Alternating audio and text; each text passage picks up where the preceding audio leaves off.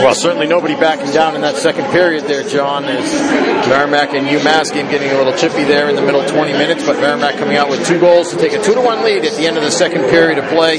This is Mike Machnik alongside uh, John Leahy. Tonight's second intermission is brought to you, as it always is, by Merrimack Graduate Studies. At Merrimack, you can earn your master's degree in as little as one year. Choose from graduate programs in business, education, engineering, health sciences, criminology, and so much more. And in fact, uh, if you get a degree in math, you might be able to be a hockey uh, scorer here. Uh, at any rate, after that second period, uh, visit merrimack.edu backslash graduate today for all the details. Uh, joining us, Mark Bellotta here from NeutralZone.net. And uh, Mark, pretty crazy period there. Second period there feels like it's almost midnight here. It's, it's all Ulrich with all of the uh, delays and reviews and everything. But uh, Merrimack does score twice, and they've got the lead at the end of two. Just a, a strange hockey game because you know uh, UMass owned a lot of the territorial battles in that first period, and then in the second period, uh, Merrimack won its fair share. But there was a long you know review midway through that period, and um, the momentum seemed to shift um, after the Warriors scored that first goal, and then after they scored the second one, it was a big boost going into the room. I, I want to ask you about this UMass team, and it's not just Cale Makar. It's uh, you know all of the other pieces that they've had, and that Greg Carvel and his staff have been working to build over the last few years. Uh, you know, you've obviously been following the recruiting and you know uh, the landing of players and so on. You know, for all all you know all the teams, but uh, I want to especially talk about UMass right now. What have you seen that they've been able to do, and and, and how they've been able to do it in, in building uh, this team, getting to the point that they are right now, where they're number one in Hockey East. They're almost certainly going to finish with the regular season title for the first time ever. Number two in the country in the polls, uh, tied for first in the pairwise with St. Cloud State, and almost certainly going to be a top four seed in the NCAA tournament. And uh, and keeping in mind also that you know for Merrimack fans that are watching, you know they'd like to see that kind of thing happen again. It was this way for Merrimack back around the 2011-2012 timeframe. Um, you know, what's UMass been able to do? First of all, let's talk about that. Well, I think from a recruiting standpoint, one of the things that they've done really well is, you know, and this is one thing that if you look back at Merrimack back in 2011 that they did really well is they went after players at winning programs that have a pedigree of winning championships, and you know that's one piece of the ingredient, but that's not the entire thing. The one thing that I will say specifically from a scouting standpoint, if you look at the way that UMass plays, is pretty much every one of their players from you know top down, first line to fourth line, from top D pair to bottom D pair, they can all skate well. They're very sk- skilled skaters. They're quick, but in addition, they can shift direction so well, and they can pivot really well. They can swivel their hips very well. They, they just move around the rink so fluidly that it makes it easy to be able to change direction and change plays as they happen. So, so in other words, what you're saying is th- this is one of the key things that that uh, Greg Carvel's looking at when he's recruiting to UMass is you know skating. That's right up there at the top of the list. Yeah, skating is definitely at the top of the list. I mean, it doesn't hurt to have you know players that can finish at the other end as well. You know, that's definitely a plus. I think you know some of it is you know, and as with any hockey's team, it's you know good systems play is one thing. So when he came in, I'm sure that he and his assistant coaches instituted their own system and the way that they wanted to get the puck up the ice quicker because you know the previous iterations of UMass teams they were predicated on speed and just trying to you know put as many pucks in the net as they could. The problem was that the defense at the other end wasn't quite as commensurate. So you know with this team they can play they can play defense. They have the speed to cut down angles, but at the other end they're very efficient offensively and they are very sharp with they make really sharp passes, accurate, and they can get open in really small sp- spots of ice. I think that's really what it's about. You know, as we as we look here, uh, you, know, in, in, college hockey and what's worked, what's been successful, what, what you know has made teams successful. I think is just doing things quickly, right? And it's it's you know moving the puck quickly. It's making quick decisions. It's uh, you get the puck off a turnover, getting up ice as quickly, getting puck up ice as quickly as well. It's all of that. I mean, being fast that does doesn't just mean how fast you can skate. It means how fast can you do things. Exactly. It's it's processing speed as well because it's one thing to be able to get you know if your legs can get you from one point to another really quickly, that's a nice thing to have as a you know as an asset. But the other thing is if you're able to recognize, okay, you know how far away the defenseman is when you're attacking the zone. You know, can you get him to back off by going faster? Can you cut to the outside? Should you cut to the inside? And also looking at, okay, if I'm being defended and I have one or two people on me, how can I generate more space? Do I pull back and give myself more time? You know, if I have the puck, can I find someone and, and pass to a section of ice as opposed to the player itself?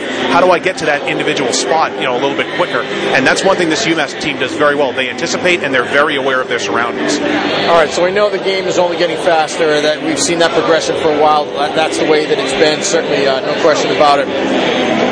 What's Merrimack doing in terms of recruiting? Are they going? Is that what Scott Borek is doing now, and, and his staff? They're going out and trying to get uh, quick guys as well. What, you know, what, what did the next year or two look like uh, for Merrimack recruiting wise? You know, it's it's interesting because I think what they're they have a little bit of a combination of what they've what they've looked at in terms of scouting. So, you know, one of the things that you know is a hallmark of these freshmen and also of a number of the players that are in the ranks that are looking to come up um, for the coming year and the next two years is you know there's a lot of physicality that's in the in the weight, waiting wings as well because you know you can tell that Borek really likes a physical style, a team that is on you at all times, on the puck, on the body, and you can tell that his the players that he's recruiting are really trending towards that area. Now that doesn't mean they can't skate, they don't have stick skill, they aren't able to finish because they can do all of those things. But I think he's predicating on being a team that's really difficult to play against, a UMass Lowell, a Providence, who has really succeeded recently with those types of styles. Yeah. So who are some of the guys to watch for then? Like for example, guys coming in next year here, here at Merrimack. So for next year, uh, what you'll see is there is a pretty large freshman class that's coming in. I mean,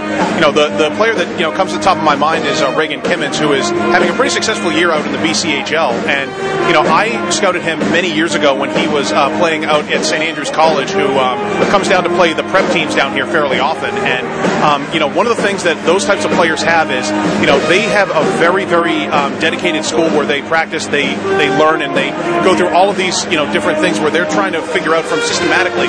They know exactly where to be, when to be there, and they're very disciplined about how they play. And you know, as he grew up, he got bigger, he got stronger, and now that's really aiding him being in the BCHL. And I think he'll be he'll definitely be um, a contributor off the bat. But you'll also notice that a lot of the players they're bringing in are top level USHL players that are 98s, 99s, players that are a little bit older, and other schools may have passed by because of their age.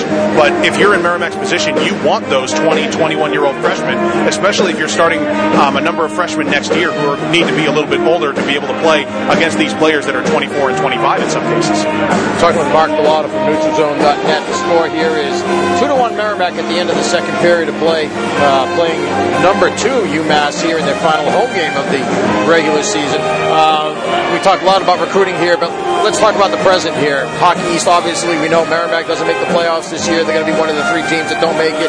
UMass looks like potentially, uh, look, look, looks like almost certainly the uh, regular season champion, but they'll have one round in the playoffs to get through. Then the the uh, the Garden coming up as well. How do you see the Hockey East tournament shaping out? First of all, well, I'll tell you, you know, the, it's I haven't had a chance to see UMass, you know, live as well as I've seen them tonight. That, that, just their skating game is so so on top of so many of the other teams in this league, and they're definitely going to be the, the heavy favorite in order to at least get to the Garden, if not get to the Garden, start to do some damage. But I think you know people probably are sleeping a little bit on Providence, sleeping a little bit on um, UMass Lowell. I think they both have chances both to get to the Garden and do some damage as well. I mean, the kind of the, the consensus pick would be to put you know UMass and winning the trophy and raising the banner. But you know, as you know, in the Hockey East playoffs, it doesn't always work that way. As the number one seed taking it all. But the, I'll, I'll say this: that in the playoffs, being hard to play against is really valuable. That's why I never sleep on Providence and UMass Lowell the way that they play.